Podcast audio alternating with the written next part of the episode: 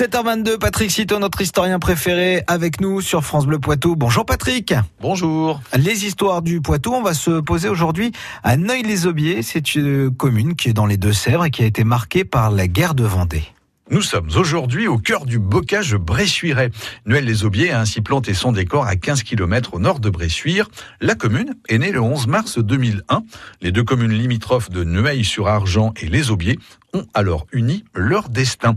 Un territoire qui a profondément été marqué par les guerres de Vendée, une histoire étroitement liée à celle d'un certain Henri de la Roche-Jacquelin. Et bien sûr, on va aussi essayer de découvrir ce personnage. Qui est ce personnage? En fait, c'est le fils du marquis de la Roche-Jacquelin.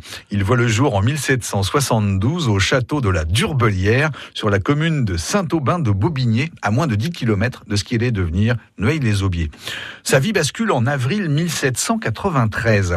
4000 paysans lui proposent alors de les diriger afin de combattre les républicains. À seulement 21 ans, il accepte et prononce ces mots restés dans l'histoire. Si j'avance, suivez-moi. Si je recule, tuez-moi. Si je meurs, Vengez-moi. À la tête de ses troupes, il remporte sa première victoire dans le bourg des Aubiers le 13 avril 1793. Bien que moins nombreux et moins équipés, ces paysans insurgés vont tenir tête aux armées républicaines. Ils mettent notamment à profit les caractéristiques du bocage pour surprendre l'adversaire ou se replier facilement. Avec ses bois, bosquets et autres haies épaisses, le paysage devient rapidement un terrain hostile pour les troupes républicaines. Et comment se poursuit cette insurrection? Le 3 juillet 1793, environ 3000 paysans insurgés, commandés par l'Escure et de la Roche-Jacquelin, affrontent les 10 000 soldats républicains du célèbre général Westermann. La bataille se déroule face au Bois des Chèvres. Les insurgés parviennent à contenir les troupes républicaines. En représailles, le général Westermann fait brûler le château familial de la Roche-Jacquelin.